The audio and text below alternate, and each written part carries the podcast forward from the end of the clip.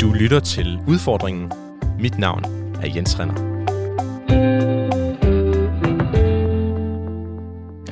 I sidste uge der fandt jeg mig selv siddende på knæ foran en Tascella-automat med kikærter.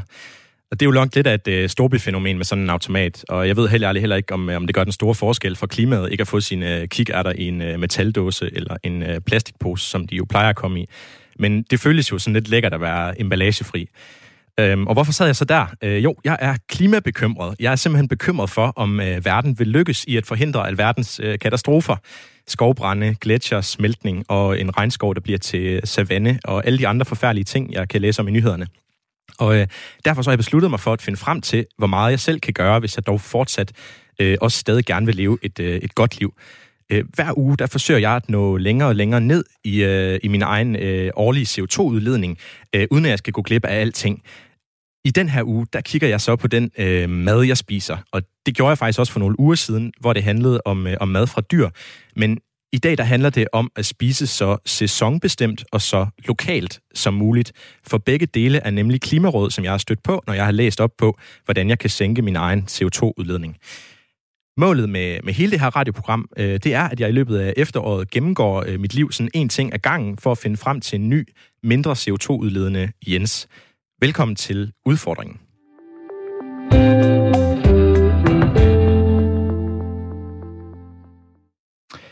Ja, mit navn det er som sagt Jens Rinder, og jeg har øh, Kasper Søgaard med i øh, studiet. Velkommen til. Tak for det. Øh, du ejer øh, Erlings Øl og, øh, og Jazzbar her i, øh, i Aarhus, og så har du måske øh, lidt en hemmelighed, øh, ved jeg, øh, i hvert fald noget, som du ikke taler så meget om. Det er, at du er, øh, du er veganer. Det er, det er rigtigt. Hva, hvad spiser du normalt, Kasper? Jamen, normalt spiser jeg øh, vegansk, så det vil sige, altså i virkeligheden, så øh, spiser jeg mange af de samme ting, som en køder vil. vil gøre, men øh, det vil sige, at lasagnen er erstattet med måske noget aubergine eller squash eller noget af den dur. Øhm. Hvor meget fylder øh, sådan klimaforandringerne så i, øh, i, i, i dine tanker, når du sådan, øh, altså når du, når du køber ind for eksempel? Altså nu har jeg bedt dig om at komme i radioen, så nu tænker du på det, men hvor meget tænker du egentlig ellers på det? Normalt tænker jeg, at det er en bonus. Jeg gjorde det egentlig, det startede, startede øh, med, at det var for dyrenes skyld. Så det vil sige, lige pludselig fandt jeg ud af, hvor stor en fordel det var for klimaet og miljøet, øhm, så det kom som en bonus, øh, og det vil sige, at jeg har ikke tænkt særlig meget over det, når jeg handler faktisk, altså hvor det kommer fra og så videre. Så har jeg også øh, John Tøresen øh, med i øh, studiet. Velkommen til. Tak. Vi skal lige have tændt din mikrofon med. Jeg siger velkommen til. Ja, jo, jo tak. Du er professor i økonomisk psykologi, og så forsker du i, i bæredygtigt forbrug, øhm, og jeg vil gerne starte med at spørge dig, hvad du fik at spise i går aftes. I går aftes, der fik jeg øh, en ret med øh, røget havtaske på en bund af kartofler, og så var der fløde over for øvrigt i ovnen, som min kone havde lavet. Det var meget lækkert. Hvad, hvor meget tror du, det fylder hos, hos mine lyttere her, når de køber ind øh, til køleskabet i det daglige? Altså det her med klimaaftryk og, og C O to-udledning? Jeg tror, for de allerfleste fylder det nok ikke voldsomt meget. Det, der tror jeg, ligesom Kasper, øh, uanset om man nu er kødspiser eller ej, at så er der nogle andre meget mere praktiske ting, som egentlig fylder og, og bestemmer, hvad vi køber i hverdagen. Men ja, øh, på den anden side set, øh, så, så øh, kan vi, vi tydeligt se, både i undersøgelser og også i sådan, den politiske virkelighed, at klimaet fylder øh, mere og mere i, i folks bevidsthed. Og det betyder også, at øh, man kan også se, at at øh, i indkøbskurven, øh, der stiger andelen af mere klimavenlige ting. Men altså, måske ikke lige bredt over alle, øh, øh, alle indkøbsområder, men, men i hvert fald øh, så fylder både klima og miljø mere, end, end det gjorde for bare ti år siden, øh, eller fem år siden. Så det er noget, der er, der er på vej opad måske, den her ja, det mener jeg bestemt. Klimabekymring. Kasper, øh, vi har jo i, øh, i ugen op til den her udsendelse forsøgt at, øh, at leve udelukkende af lokale og sæsonbestemte madvarer. Yes. Og, og du er jo helt vegansk i, øh, i forvejen. Du lever jo, altså i hvert fald, så vidt jeg forstår, nærmest hundrede procent øh, plantebaseret i forvejen. Og, og derfor så må man jo sige, og det er også noget, der gør mig lykkelig over, at du er her. Det, altså du har jo den sidste uge levet den ultimativt mest klimavenlige øh, måde, man overhovedet kan, når det kommer til at ernære sig. Altså, er det, det er ikke... Jeg er selv sådan lidt mere fleksibel, kan man sige. Ja. Øhm, så jeg, jeg spiser øh, kød en gang imellem, hvis det, hvis det er til besvær at lade være. Øhm, Og jeg spiser også, jeg elsker ost for eksempel, og øhm, spiser yoghurt for morgenen af, og så videre, og så videre. Øhm, så, så vi har haft to lidt forskellige udfordringer, kan man sige. Fordi jeg har ja. jo bare så forsøgt at skaffe mine madvarer lokalt, mens du har skulle skaffe altså grøntsager primært ja, præcis. lokalt. Øhm, mit kriterie for, for den her udfordring, jeg har haft den sidste uge, det har været det samme som alle de andre uger, og det er, at det, det skal ikke gå ud over min livskvalitet, og det skal heller ikke være sindssygt besværligt øh, at lave de her øh, adfærdsændringer. Øh, og jeg vil heller ikke give afkald på, på alle de ting, jeg sådan, øh, virkelig elsker. Men jeg synes, vi skal øh, prøve at starte med at høre, hvordan det gik os i den her uge. Lad os gøre det.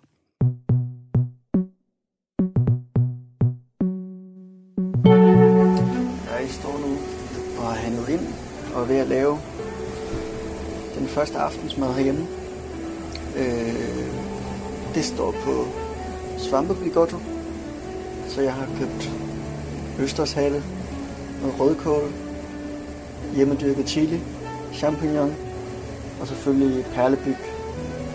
Øh, så det prøver jeg at få til en lækker svampebligotto. Lige nu er jeg, har jeg hælder jeg perlebyggene ned, og så har jeg syltet nogle svampe og stegt resten. Så håber jeg, det bliver forhåbentlig lækkert. Der er et par ting, jeg savner. Øhm, for eksempel krydderier. Det vil sige, lige nu har jeg kun dansk sydesalt med noget brændenælder i. Jeg gad rigtig godt have lidt peber og lidt paprika og måske lige en snas karry. Men det forsøger jeg at undvære i dag. Der er dog et sted, hvor jeg snyder. Og det er fordi, at jeg gerne vil have den her lidt, den her konsistens på bigottoen lidt cremet. Og det vil jeg forsøge at gøre med nogle gærflager, som desværre er fra Tyskland. Men øh, jeg kan ikke finde ud af, at man kan få dem fra Danmark endnu. Men øh, det er altså eneste punkt, hvor jeg snyder her i dag. Det er fredag, og øh, min første dag med lokal mad. Jeg har lige været i Rå, som er en købmand, der sælger lokale grøntsager fra, øh, fra Djursland. Vi har, vi har restedag i kollektivet. Jeg er på vej hjem øh, for at lave mad øh, lidt senere. Vi har sådan en jordskokkesuppe med, med lokale jordskokker fra, øh, fra Djursland. Fra Nana, der bor i kollektivets far. Så er der sådan nogle vegetarfrikadeller øh, med revet gulerod i. Øh, og en bønnesalat med bønner, også ude fra Nannas far. Jeg var egentlig nede i Rå for at købe ind til en salat, jeg gerne ville lave, men det kunne man altså kun få, hvis man var medlem af Aarhus Fødevarefællesskab, der øh, sælger nogle poser med, med grøntsager dernede. Så ja, vi må undvære salat i aften, men vi får den her simple bønnesalat med, med hjemmeavlede bønner.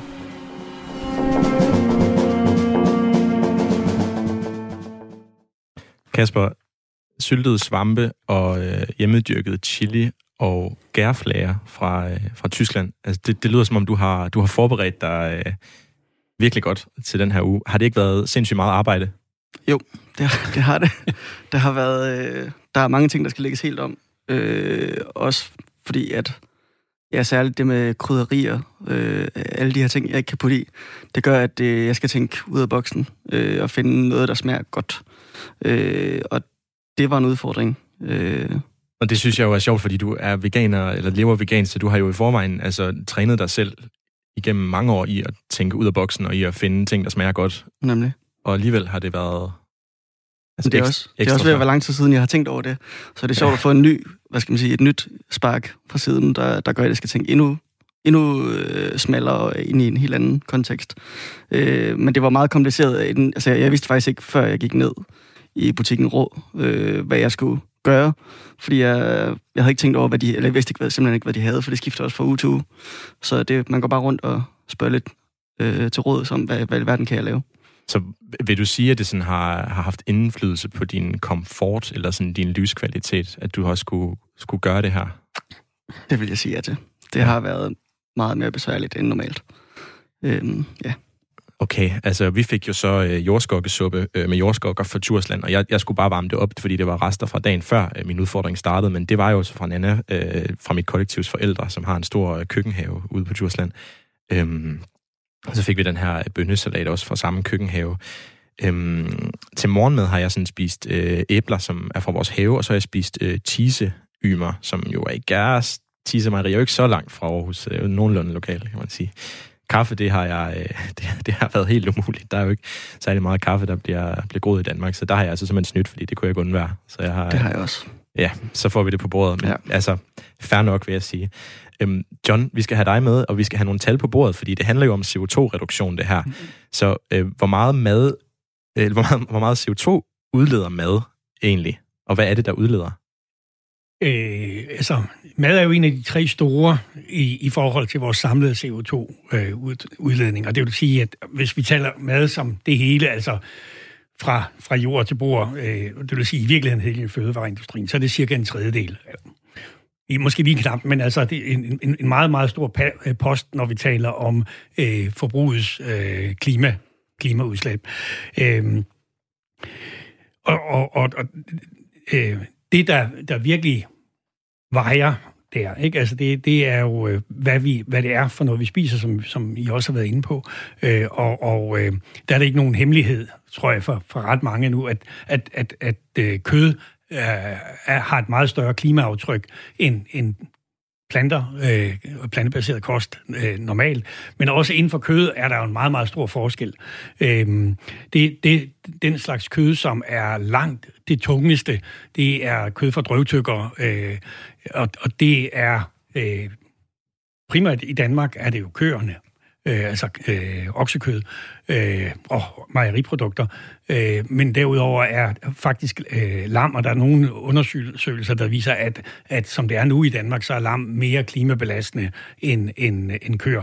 Men, men så hvis man virkelig vil, øh, hvis man er, kan man sige, en gennemsnitlig dansk øh, forbruger, med det gennemsnitlige forbrug, man har, som gerne vil ændre klimabelastning af sit forbrug, så er det mest effektivt, man kan gøre, det er at skære ned på drøvtyggere. Og så kan jeg godt tænke mig at vide, hvor meget det så fylder med transport, fordi der er vel, altså en af finderne ved at spise lokalt, som vi jo snakker om i den her uge, det er vel, at tingene ikke bliver fløjet ind fra, fra nær og fjern. Altså, hvor meget, hvor stor en post er det så? Altså, overordnet set er transporten faktisk ikke en ret stor post. Øh, men det kommer selvfølgelig, igen kommer det an på, hvordan det er transporteret, fordi der, der er en kolossal forskel på transportformer. Øh, det, øh, det, det mindst belastende, det er skibsfart. Som, øh, og det er sådan set, det bliver brugt til de fleste sådan stabelvarer, der skal, fly, der skal fragtes langt. For eksempel lammekøller fra New Zealand, eller æbler fra Chile, eller, øh, det, det kommer med skib. Og, der, og, og skibstransporten er, er faktisk meget lidt miljøbelastende per kilo varer, der bliver sendt. Det værste transportmæssigt per kilo varer, der bliver sendt, det er flytransport. Det kan nok ikke komme bag på nogen. Det, det overrasker og, ikke. Nej, det overrasker ikke nogen. Men, men, men, men det er så til gengæld en ret beskeden del af den samlede transport. Så det vil sige, hvis vi taler sådan de almindelige hverdagsvarer, så langt hovedparten af det, der vi får, som er, kommer længere væk fra, det kommer med enten lastbil eller med båd. Øh, og der øh, fylder transporten faktisk temmelig lidt. Okay. Øh, så vil jeg sige, at jeg øh, i mit allerførste program regnede ud, at jeg øh, sidste år udledte næsten øh, tyve tons øh, C O to. Og øh, for at man ligesom kan forholde sig til det tal måske, så kan jeg sige, at en øh, gennemsnitlig dansker udleder øh, sytten tons. Øh, jeg har i løbet af de sidste programmer, jeg har lavet her, der har jeg allerede reduceret en hel del i, øh, i min årlige C O to udledning. Øh, og også øh, gjort det, uden at det sådan kommer til at gå, gå synderligt ud over min livskvalitet. Det har jeg jo snakket om i alle de andre programmer. Så hvis du tænker, det kunne være interessant at høre, så kan du øh, finde mine udsendelser der, hvor du lytter til dine øh, podcasts. Øh, bare søg på udfordringen Radio fire. Du kan også gå ind på radio fire punktum d k og finde mine, øh, mine udsendelser der. I, I slutningen af den her udsendelse, der opdaterer jeg med din hjælp, John, øhm, mit årlige C O to regnskab, som det vil se ud, hvis jeg holder fast i de øh, vaneændringer, som øh, vi finder frem til i, i dag. Og ja, vi taler som sagt om, øh, hvordan jeg kan skære min C O to udledning ved at spise sæsonbestemte og lokale madvarer. Og hvis du øh, lytter med og har erfaring med at spise lokalt eller sæsonbestemt, øh, måske har du din, din egen køkkenhave eller et eller andet, som du kan leve af, så, så send mig gerne en sms. Det skal du gøre til nummeret fjorten fireogtyve. Du skal skrive R fire, lave et mellemrum, og så ellers bare skrive din besked.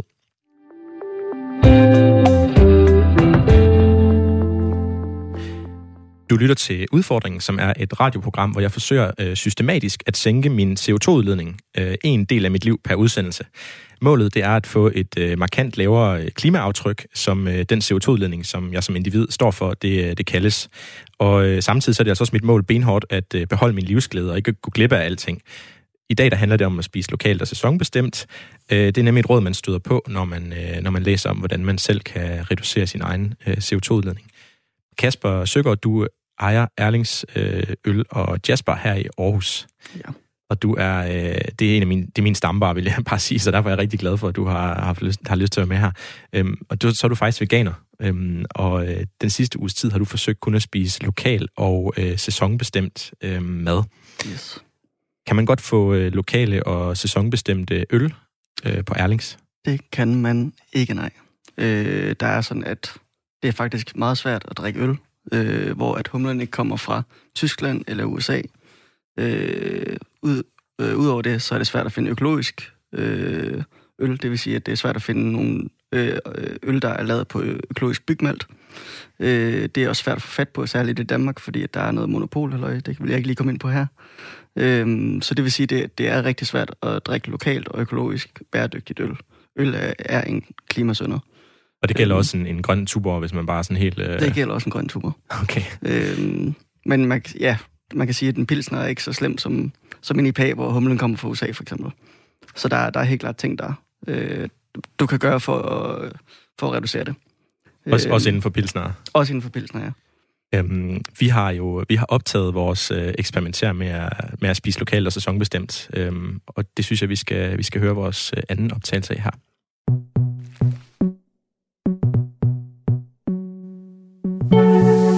Det er morgen, klokken er lidt otte, og jeg har den udfordring i dag, at jeg har ikke mere proteinrig mad i køleskabet. Det vil sige... Øh, dagens morgenmad, det bliver en blanding af stegte kartofler og ristede kartofler og noget løg og rødkål og nu skal jeg se, hvad jeg har, øh, noget chili og selvfølgelig med den her salt med urter, som jeg har købt. Så det betyder, at jeg skal ud og handle igen i dag, ellers så kan jeg ikke blive mæt til i aften. Så en af udfordringerne, det er i hvert fald, at man kan ikke handle til en uge i gangen. Eller det er i hvert fald svært. Øhm, også fordi grøntsagerne holder altså ikke så længe som normalt. Øhm, de er typisk øh, lidt afdankede efter en tre til fire dage i hvert fald. Så det er i hvert fald en ting, man skal handle oftere. Øh, så vidt jeg lige kan... følet fra første uge her. Øhm, så ja, ellers går det fint. Så må jeg ud og handle noget mad til i aften. Købe noget broccoli eller svampe eller et eller andet. Det er søndag aften, og jeg ligger og tjekker den her, øh, det her fødevarefællesskab ud øh, på deres hjemmeside. Fordi at, øh, det er sådan, at den eneste måde, som jeg lige kan finde ud af, hvor man kan få øh, salat fra lokalområdet. Man kan købe sådan en pose uden emballage, står der. Men det er jo en pose, men okay. Øhm, til hundrede kroner, hvor man kan få rucola og øh, grønkål og æbler og porre og kartofler og bladselleri. Altså for hundrede kroner i sådan en stor pose. Man kan også få en lille pose til tres kroner med porre, æbler, grønkål og kartofler i. Og det er altså... Øh, leveret af landmænd inden for en radius af femogtredive kilometer. Det er økologisk, det er sæson, det er emballagefrit, friskhøstet, står der alt sammen. Det lyder jo skide godt, synes jeg. Men øh, så svært at, svært at købe, mindre man er medlem, ser det ud til.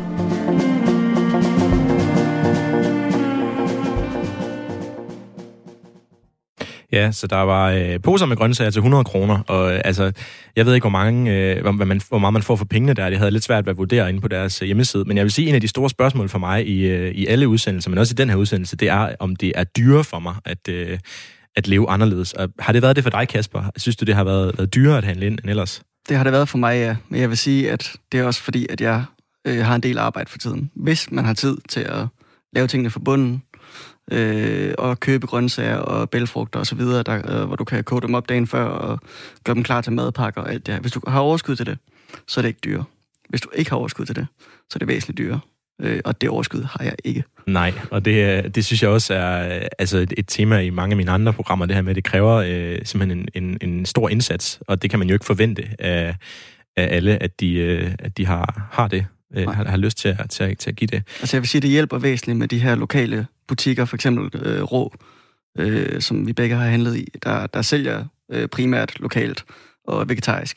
Det hjælper, at der er sådan nogle steder, fordi hvis ikke der var det, så var det straks langt mere besværligt. Hvad, hvad har sådan været det nemmeste, hvis du skal øh, sige det? Det nemmeste ved den her udfordring? Ja. Øh, jamen, det har jo egentlig været at bo i en by, hvor der er steder som, øh, som Rå, og, som, og der er også et marked om, jeg kan ikke huske, om det er søndag, det er noget, jeg slet ikke har prøvet.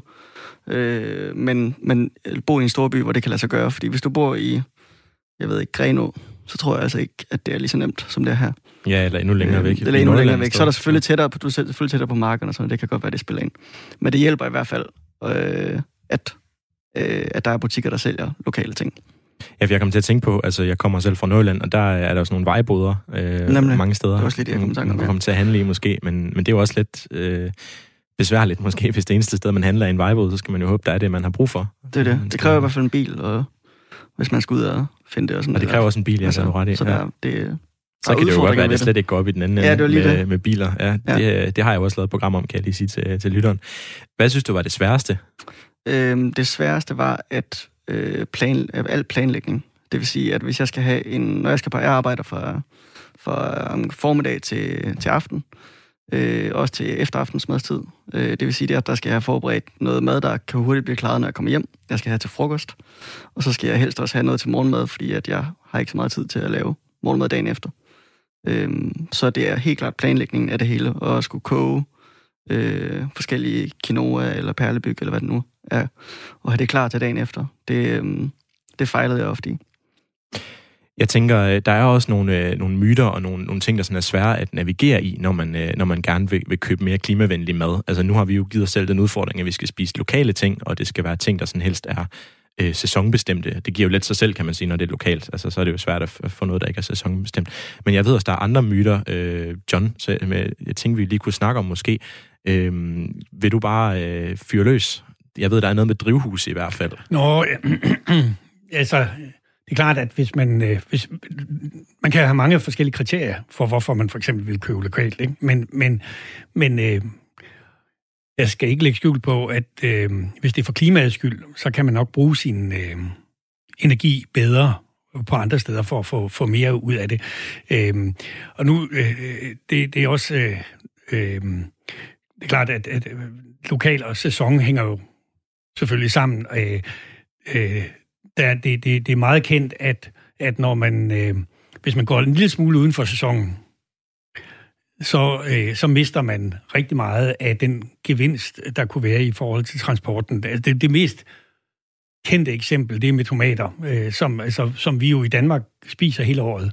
Øh, selvom det jo ikke kan dyrkes i Danmark hele året, kan man sige. Men, men det klarer vi jo så ved, enten ved at importere, når det, når det ikke er sæson i Danmark, eller ved at dyrke i drivhuset. Og der kunne man jo umiddelbart tænke sig, jamen, gør det noget? Altså, vi dyrker i drivhus, der er glas, altså, og folk har drivhus derhjemme, og, og, og vil nok normalt synes, at det, vi dyrker i vores eget drivhus, det er lige så lokalt, som, som det, vi dyrker uden for drivhuset.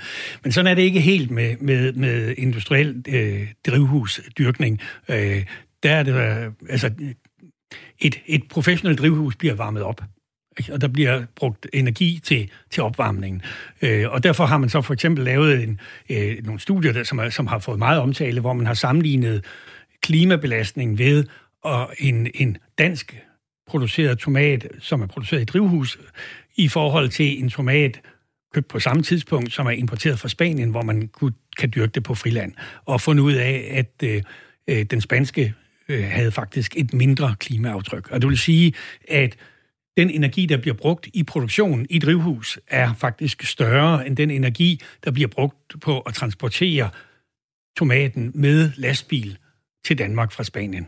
Og det, det, det er selvfølgelig godt at tænke over. Jeg synes, det er godt at tænke over, men jeg synes også, det er forfærdeligt at tænke over, fordi det gør mig fuldstændig forvirret. Altså, jeg, jeg vil gerne have nogle regler. Jeg vil gerne have nogle, øh, nogle, nogle sådan fingerregler, jeg kan gå efter, når jeg handler, hvis jeg gerne vil være mere klimavenlig. Mm. Og pludselig er tomater jo, øh, hvad kan man sige, svære at regne med. Ja. Er, der, er der andre ting, man sådan... Kan du give nogle andre fingerregler? Sådan... Jamen altså, jeg synes selvfølgelig, man skal være klimavenlig. Jeg vil først og fremmest sige, at, at, at hvis man faktisk gerne vil gøre noget for klima, så skal man kigge efter, hvor man får det den største effekt.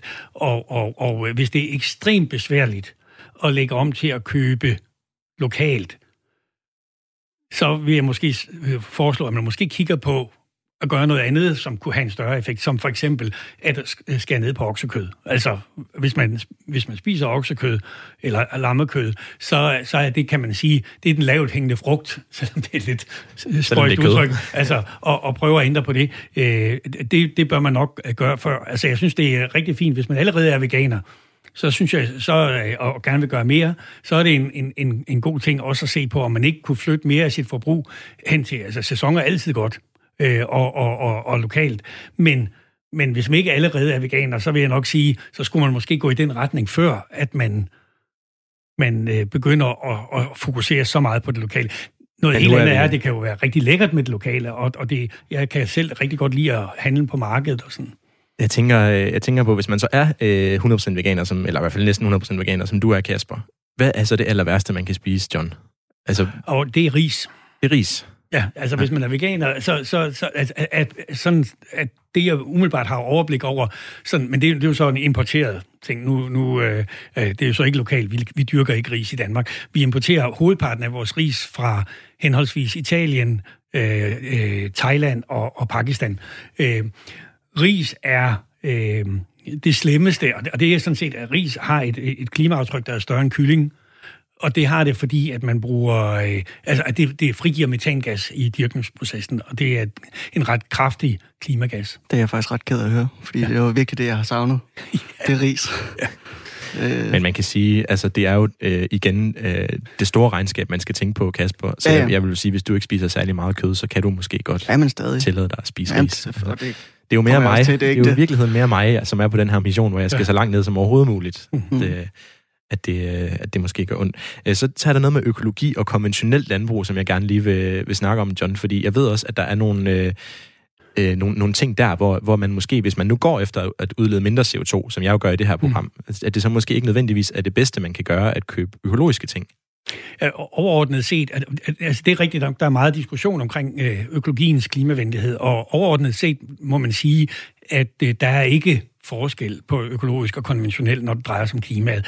Øh, og, og det er selvfølgelig skuffende for mange, der godt kan lide økologi. Man skal spise økologi af hensyn til dyrevelfærd øh, nej, og, og af hensyn til øh, øh, biodiversitet øh, og, og, og vandmiljø og den slags ting, men man skal ikke spise det, øh, økologi af hensyn til klimaet. Øh, der er nogen økologiske produkter, som er mere klimabelastende end, andre, end, end de konventionelle. For eksempel kyllinger. En, en økologisk kylling har levet i cirka en tredjedel længere tid end en konventionel kylling, og den tid har den altså spist og brugt plads osv., og det betyder, at klimaaftrykket for en økologisk kylling, som har haft et godt liv, er højere end for en konventionel kylling, som af hensyn til klimaet, så har måttet lide i lidt længere tid. Så, og, og det er simpelthen dilemmaet. Og jeg synes jo endnu en gang, at det bliver, øh, bliver besværligt, og, og, og, og jeg ved, der er en ting, som du har forsket i, øh, og som jeg i hvert fald personligt godt kunne tænke mig blev øh, til en realitet. Og det er sådan nogle mærker på, mm. på vores fødevarer, øh, som, som, som man siger, hvor meget øh, fødevaren udleder af, af C O to, eller hvor meget den betyder for klimaet, øh, også hvis vi skal medregne biodiversitet. Hvornår kommer de her mærker? Altså, det er et godt spørgsmål. Altså, den, den forrige regering havde jo en plan om, øh, eller lanceret en plan øh, om øh, klimamærkning, men den blev ligesom foldet sammen igen. Øh, og den, øh, den nuværende regering har, har ikke prioriteret det ret højt. Øh, når man ikke har det, så er det mest på grund af besværlighederne ved det. Det er faktisk ret svært at klimamærke fødevarer, fordi at, øh, det afhænger meget af vejret og sæsonen, hvordan den egentlige klimabelastning er. Så det arbejder man stadigvæk på. Øh, så jeg, og jeg vil sige, det har man faktisk gjort i nogle år, så det, det varer nu nok lidt. Altså, øh, de erfaringer, man har gjort med klimamærkning. Der har især været erfaringer fra England, hvor man har brugt klimamærkning, hvor især den supermarkedskæden Tesco har indført en klimamærkning i to tusind og syv, men de stoppede den igen i to tusind og tolv, altså efter fem år, og det gjorde de af to grunde. Den ene grund var, at det var faktisk meget dyrt og svært at lave, og de kunne ikke rigtig få flere med på den. Det andet var, at forbrugerne, den, jeg vil sige, med den udformning af klimamærket, som man havde valgt, så blev de fleste forbrugere faktisk ret forvirrede. Det er ikke så enkelt at lave et godt klimamærke, som kommunikerer på en, en klar og forståelig måde til forbrugerne, og, og det er så en anden udfordring. Jeg mener, vi har, der har været forskning siden da, øh, som peger på øh, i hvert fald nogle tips til, hvordan man kunne gøre det, øh, så jeg tror på, at man godt kan lave et fungerende klimamærke, men jeg vil godt øh, sige, at øh, man må erkende, at det ikke er så enkelt, altså at lave en, en klimamærkning, som både er meningsfyldt for på producentsiden, øh, så du vil sige, at man faktisk kommunikerer reelt og ordentligt, og som samtidig også er let forståelig og handlingsanvisende for forbrugerne. Men det kan lade sig gøre. Det kan lade sig gøre, og det er måske på vej, eller hvordan? Ja, der, altså, der, har, der har pågået et arbejde i temmelig lang tid øh, i E U's regi, og, og der... Øh, mit gæt er, at vi har en klimamærkning for, for fødevarer i løbet af et par år. Det håber jeg, det håber jeg på. Så kan jeg se uh, Pernille fra Slangerup, hun har sendt en sms. Hun har skrevet, jeg har en køkkenhave, og hvad jeg ikke har, køber jeg ved en vejbod tæt på. Jeg samler også meget i naturen, blandt andet svampe, nødder, bær og krydderurter. Krydderurterne kan man tørre og gemme til vinteren. Det, uh, det synes jeg bare lyder herligt. Altså, det lyder simpelthen bare dejligt. Og øh, ja, hvis du, øh, hvis du lytter med og øh, også spiser meget mad fra dit lokalområde, øh, så skriv til mig. Jeg vil gerne vide, hvad du spiser. Hvis du har en god opskrift, må du også gerne dele den. Og øh, du kan gøre det ved at sende en sms til nummeret fjorten fireogtyve. Du skal starte din besked med at skrive R fire og lave et øh, mellemrum, og så øh, skriver du din besked.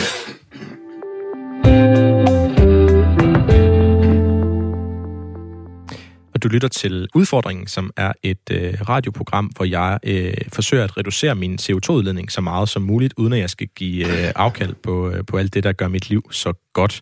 Og i den her uge, der kigger vi på øh, lokal og sæsonbestemt øh, mad, som jo er et af de klimaråd, man får, at man, man kan spise mere lokalt og mere sæsonbestemt.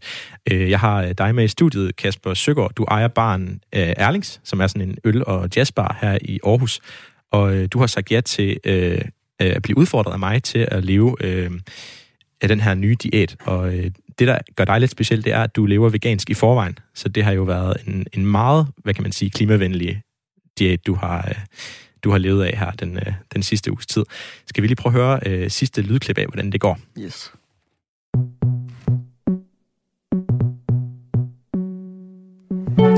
Så er jeg endnu en gang i gang med at lave mad. Nu er det blevet aftensmad. Og jeg har købt græskar fra Djursland, øh, Hokkaido. Så har jeg købt noget pastinak, øh, som jeg så koger sammen med salt med brændenælder. Som altid, der er kun én ting, jeg har snydt med, og det er en lille smule øh, hvad hedder sådan noget, bouillon, selvfølgelig grøntsagsbouillon. Øh, så ja, jeg snyder stadig en lille smule en gang imellem, fordi ellers bliver det hurtigt en lille smule kedeligt. Øhm, jeg har fundet ud af, at nogle svære ting at få, det er for eksempel øh, olie.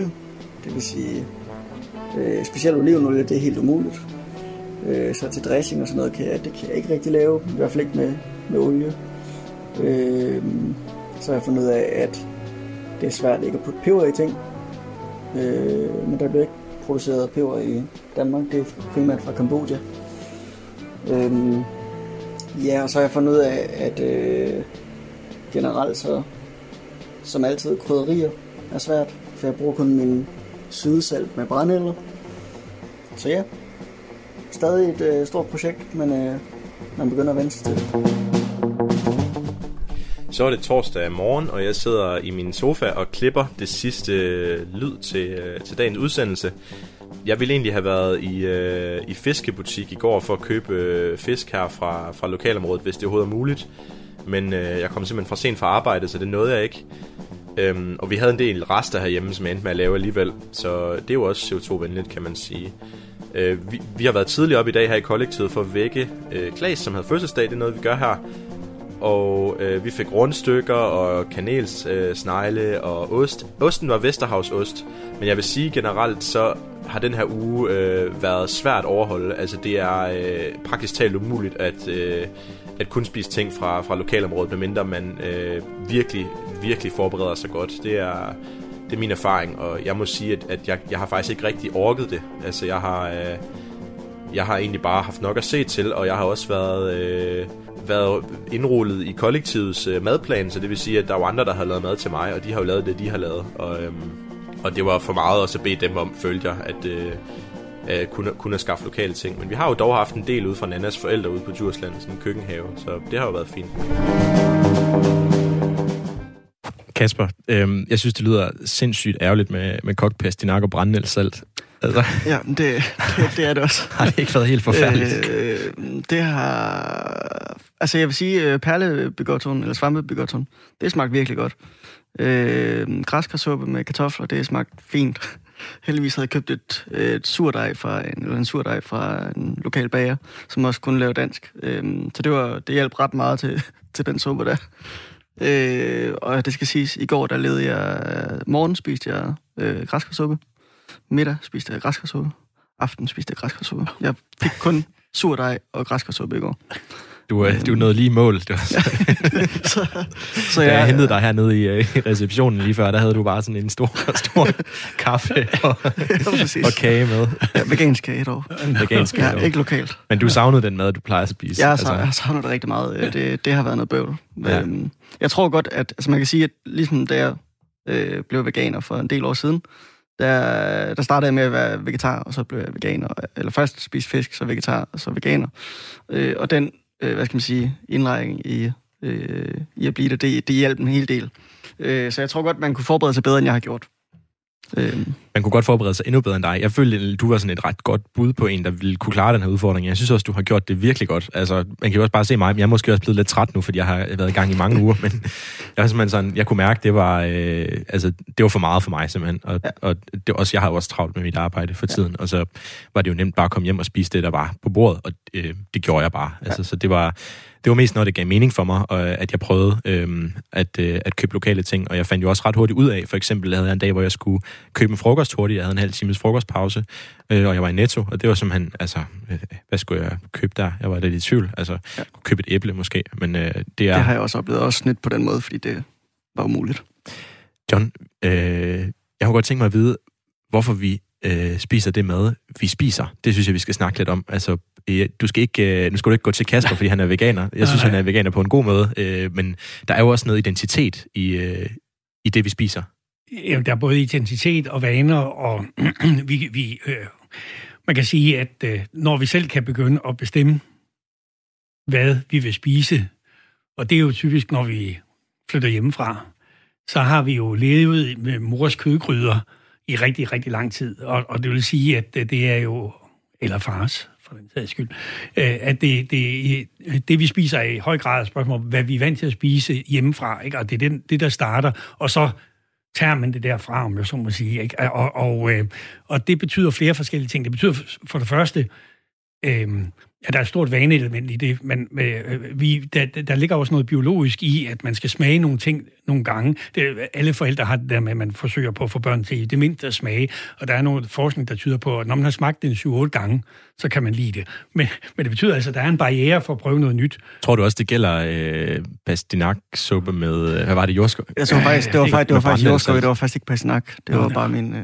Jordskovsuppe med brændenældsalt, hvis man, hvis man lever det. Jordskovsuppe er nok bedre end... Ja, det smagte nemlig, det smagte faktisk okay, det var ja. Jordskov. Men det fik vi jo også, det synes jeg også var lækkert. Men, ja. men jeg tænker også, at man kun kan krydre med brændenældsalt, der er vel også, altså det kan man godt spise otte gange, det smager vel stadigvæk ikke særlig sådan... Nej, det er det. Men altså, det, det er klart, at det bliver så også... Øh, der er også identitet i det. Jeg har en P H D-studerende, Louise Randers, som laver P H D-afhandling om identitet og kødspisning, og, og hvad det betyder for vores kødspisning. Og det, hun har fundet ud af, er for det første, at der er en række af vores identiteter, som er knyttet øh, til kødspisning. Øh, og, og hun prøver at undersøge, hvordan de der forskellige identiteter, vi har, spiller sammen, og, og også øh, bestemmer, hvad øh, altså hvor, hvor villige vi er til at ændre vores vaner øh, i forhold til at spise kød, altså i en mere klimavenlig retning. Øh, og, og, og det er interessant, at det, at det ikke kun er én ting. Altså der er jo nogle, der er jo nogle identiteter, som vi ofte tænker på, når vi taler for eksempel at spise kød, altså for eksempel maskulinitet. Ikke? Altså at, øh, det, jeg tror det er ret kendt, at mænd er gladere for kød end kvinder. Ikke? Og, og... Jeg kan da huske, man fik at vide, hvis man spiste frikadeller, så fik man store muskler. Ja, altså, den... ting. Ja, det er jo det. Ikke? Altså, det er jo noget af, af det. Og, og der er også en forskel i forhold til rødt og hvidt kød. Ikke? Altså, at uh, hvidt kød sådan er ligesom mere feminint, og, og, og, og rødt kød mere maskulint. Så det er en af de her ting, vi, vi, vi, øh, hun, hun, hun kigger på. Øh, men, men, men der er også øh, national identitet. Ikke? Altså, i, i, vi er... Måske det, altså vi er et meget stærkt kødspisende land, og vi, hvor, meget, hvor meget betyder den nationale identitet? Det, den betyder faktisk ikke særlig meget, og kun indirekte i forhold til, hvad vi finder. Altså, det er ikke i hvert fald noget, man tænker på. Det er måske mere integreret i vanerne. Og så der, men altså, der er en række forskellige identiteter, som spiller sammen, og så påvirker, hvordan vi så forholder os til vores madvarer her under kød.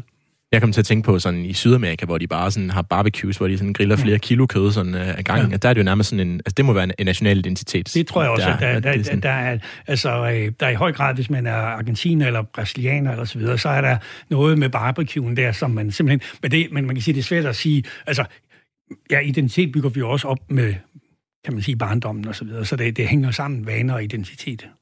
Så kan man så tænke på i forhold til, øh, til vaner. Altså, øh, nu var den her øh, købmand, øh, der hedder Rå, som ligger her i Aarhus, der sælger, øh, hvad hedder det, sælger lokale grøntsager. De tilbyder selv, de sælger de her poser med, øh, altså med forskellige ting i, som er blevet pakket til en, og så kan man bare gå ned og købe det. At hvis man gerne vil ændre sine vaner, kunne det så være altså, en måde at gøre det på, det her med, altså jeg ved også, der er måltidskasser for eksempel, som er vegetariske, og så Øh, så får man en eller anden øh, opskrift, og det er ret nemt at lave, og så spiser man øh, øh, god mad. Altså, er det en måde at ændre vaner på? Har, er det noget, du har øh, forsket i, det, måske? Det, det, jo, altså, det, det er svært at ændre vaner. Altså, man skal have en god grund til det. Altså, men man kan på den anden side sige, at det er ikke umuligt. Altså, vi ved, altså, hvis, hvis folk pludselig får at vide, at de har diabetes, eller, eller en allergi, så kan det nok være, at de får ændret deres vaner. Altså, langt de fleste for det. Så, så vi skal have en god grund til at ændre vaner. Øhm, og og øhm, øh, jeg vil sige, hvis man... Der er to ting, som, som man måske kan sige omkring vaneændringer, hvis man skal sige det selv, altså til en selv. Ikke? Det ene er, at man skal benytte... Når der sker forandringer i ens liv, så er man mere åben for at ændre vaner. Det vil sige, når man lige flytter til Aarhus for at studere eller sådan nogle ting, så har man sådan set en masse vaner op i spil. Og det er et godt tidspunkt så også at, at få en ny vane. Men til gengæld er der så mange ting om budet, kan man sige.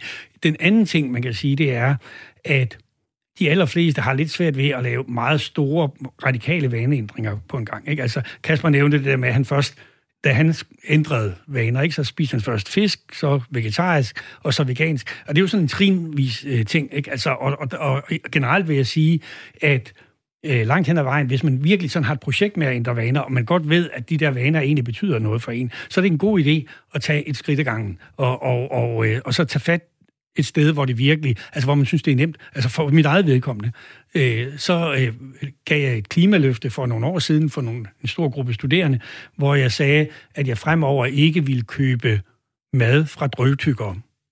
Og det, var, øh, og det har jeg ikke gjort siden, det er syv år siden nu. Øh, Hvad er det og, nu, drøvtykker er? Det er, ja, det er, det er køer. Kvæg, og det er, øh, og det er lam. Og når du og siger det, købe, så altså, du spiser det stadig, men du køber jeg, det bare jeg, ikke jeg, selv? Jeg spiser, hvis det, hvis det bliver serveret, men, men jeg køber det ikke selv, og jeg serverer det ikke for gæster. Jeg bor også øh, i et bofællesskab, hvor at vi altså er tolv familier, der laver mad sammen. Og det er simpelthen... For besvær, altså hvis man skal være besværlig hele tiden med at have noget specielt, så, så bliver det meget vanskeligt for andre mennesker. Og for, vi kender det alle sammen også. Hvis vi er gæster et sted, og de serverer noget, og man har sgu ikke lyst til at være besværlig. Og det kan være en ret stor barriere for at ændre vaner. Ja, det, det, det kender jeg i hvert fald godt. Og jeg har det også selv sådan, jeg spiser alt, men øh, foretrækker... Øh, altså mindre kød, egentlig. Bare sådan. Kasper, kunne du have lyst til at tage det sidste skridt i din øh, vaneændringsrejse, du har været på, og så kun spise lokale fødevarer? Nej, det, det kunne jeg ikke. Øh, jeg, jeg vil sige, det har skabt nogle tanker om, hvad, hvad jeg kan gøre for at spise mere lokalt. Og det kommer jeg helt, helt sikkert til at, at benytte mig af. For eksempel at Rå ligger, der jeg kan købe noget lokalt. Øh, men helt generelt, så øh, har jeg ikke øh, styr nok på mit liv til at kunne leve lokalt. Jeg kan se, der er en vegetar, der har sendt en sms, at... Øh, Øh, personen har været vegetar i tyve år, men kunne aldrig finde på at blive veganer, fordi man ikke får livsvigtige vitaminer og mineraler nok på længere sigt. Har du tænkt over det, Kasper? Er det rigtigt? Den har, det, der, der er mange ting, man skal tænke over. Det vigtigste, det er, at man kan få sådan en, jeg tror, den hedder, du kan få den i Føtex, den hedder vegan, vegansk D-vitamin og en hel masse andre. Den hedder bare veganer og et eller andet pille. Og der er både B tolv, som er det allervigtigste, man skal have. Det, det er, der, du må ikke være veganer og ikke spise B tolv. Det er utrolig vigtigt, for det kan man blive blind af og stø af. Så det skal man simpelthen have, og det er noget, der kommer for dyrt typisk.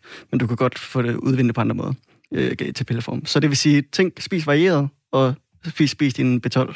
Køb de veganerpiller, så kan du sagtens. Køb dine veganerpiller, ja. Okay.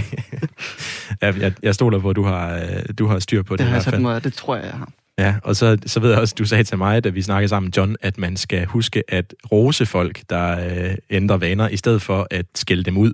Så jeg vil gerne øh, rose dig, Kasper, for at du har øh, tak, taget den her udfordring. Ja, man skal rose dem, der ændrer vaner, i stedet for at skælde dem ud, der ikke gør. Hvad siger du? Ja, man skal rose dem, der ændrer vaner, snarere end skælde dem ud, der ikke gør.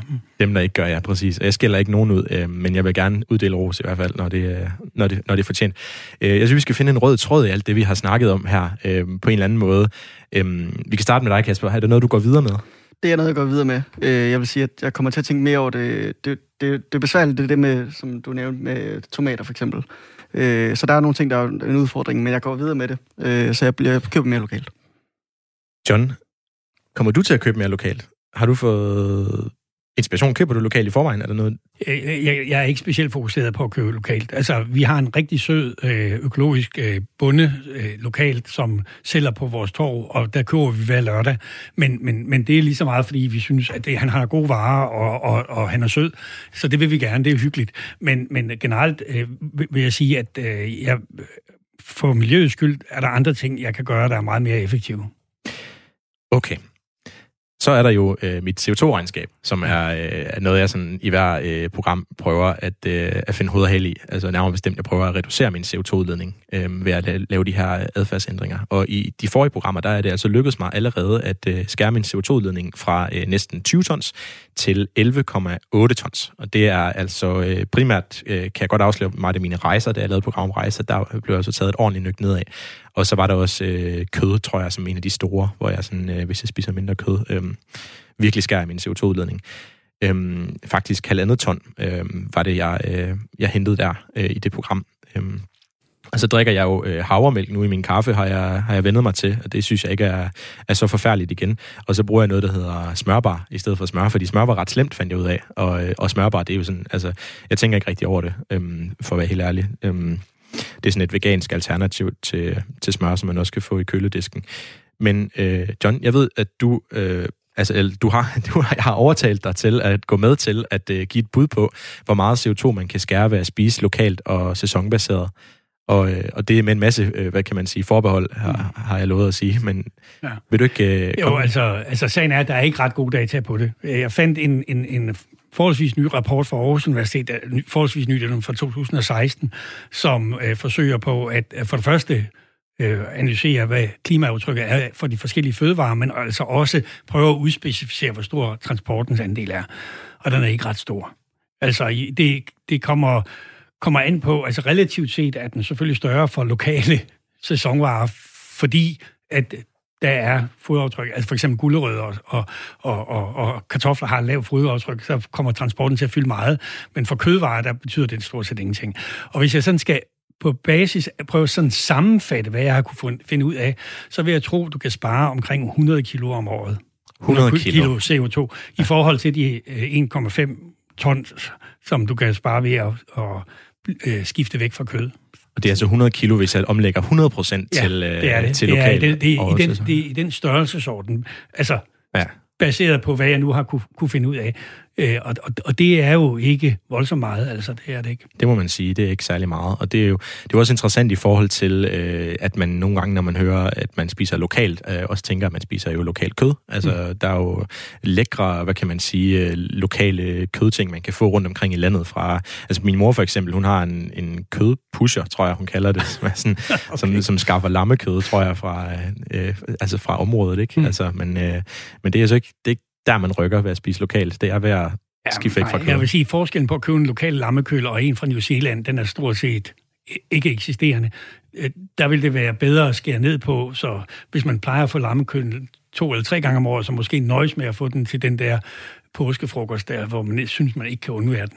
Ja, og så altså, tænke det i det øh, perspektiv, mm. hvor, at, øh, hvor det er C O to-udledningen, der, ligesom, øh, der, der afgør det, og ikke øh, hvor det kommer fra. Øhm, ja, øh, hvad vil jeg så sige? Så vil jeg sige, at øh, det ikke bliver min nye kost, det her. Og øh, så vil jeg sige, at jeg i går, da jeg var nede i, øh, i Rå Købmanden, der mødte jeg en af de frivillige, fra Aarhus Fødevarefællesskab, og øh, han var der for at sælge de her lokale grøntsager, og så spurgte jeg ham, om han udelukkende spiser øh, lokale, sæsonbestemte fødevarer, og så, så kiggede han sådan lidt, sådan lidt undrende på mig, og øh, så sagde han, nej, det, det gjorde han altså overhovedet ikke, og så tænkte jeg, okay, hvis han ikke øh, gør det, så kommer jeg nok heller ikke til det.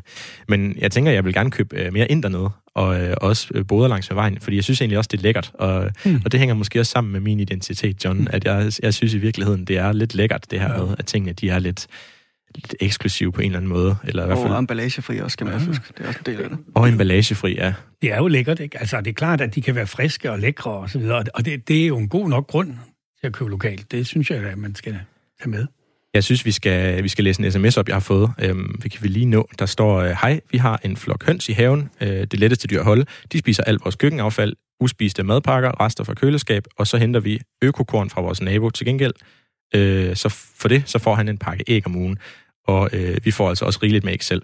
Det er virkelig et godt tip til alle med lidt have. Øh, høns er så nemme og et taknemmeligt dyr. Efter vi har fået dem, kan jeg næsten ikke tåle, når vi er ude hos venner og familie og ser, hvordan de dejlige kartoffelskralder og resterne af salaten bare bliver smidt ud til affald. Og der kan jeg bare sige, ja, det er rigtigt, vi har høns i mit kollektiv, og de er helt vildt taknemmelige dyr, og de bliver også skræmmende tamme, faktisk. Altså, de hopper op på mit skød og sidder ved kæle, og det er sådan lidt underligt, men, men også rigtig, øh, rigtig hyggeligt. Øhm, hvad kan jeg lige se? Jeg får en sms mere. Det lyder som om kødspiserne er nogle kriminelle, der skal udskammes, fordi de kan lide rigtig mad. Hilsen Tommy. Det er ked af, at du siger, Tommy, fordi jeg har faktisk virkelig øh, gjort mig umage for ikke at udskamme nogen her, og, øh, og, og ikke øh, få nogen til at lyde som kriminelle. Det var i hvert fald overhovedet ikke min hensigt. Jeg mener jo egentlig, at man skal spise det, man har lyst til. Øh, man skal bare måske tænke lidt over, øh, hvor meget C O to det, man spiser, udleder. Og der fandt vi jo frem til med din hjælp, John, at det er lam og okse, der primært. Og det, det er måske det, også derfor... De stør- ja, det er de største. Hvis man, men, og, og så kan man jo, han kan jo få sig sin flæskesteg i stedet for. Det ville allerede være en, en stor ting. Ja, jeg kan huske, da jeg lavede mit kødprogram for nogle uger siden, der fandt jeg ud af, at øh, svin var øh, halvt så slemt som smør og, øh, og mm. ost. Så altså, det kan jeg jo så lige få med i mit øh, program her også. Øh, vi udskammer ikke kødspisere, vi udskammer folk, der spiser smør. Eller ingen af delene. Nej. Ja, Nå, men jeg vil bare sige uh, tusind tak, Kasper Søgaard, fordi du har været med, og tusind tak, uh, John Tøresen, fordi du har været med. Og uh, ja, det var vist det for nu.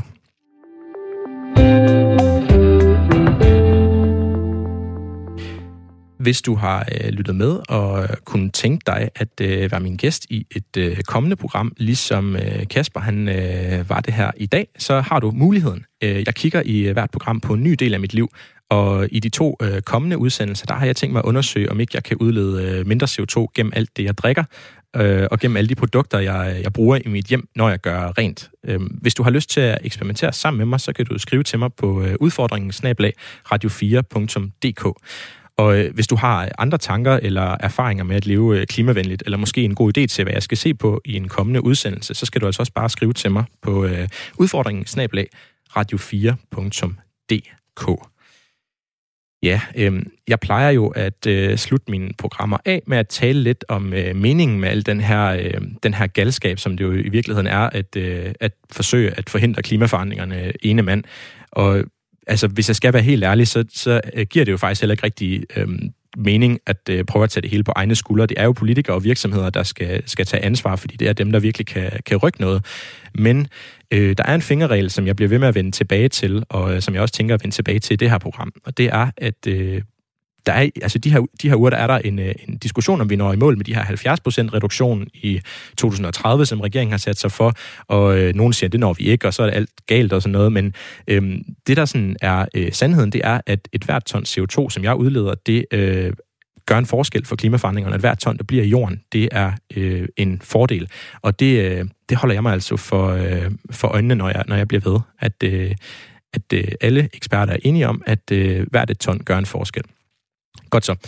Om en øh, times tid, der skal jeg øve med mit øh, band, og bagefter så tror jeg, jeg vil knap en øh, gammeldags pilsner op, fordi i næste uge, der handler øh, udfordringen om mine laster. Øh, det vil sige alkohol, rygning, kaffe, slik og snacks. Og øh, jeg har valgt det emne, fordi jeg tænker, der er ikke nogen bedre måde at nyde livet på, end, øh, end, at, øh, end at gå all in på, på sine laster.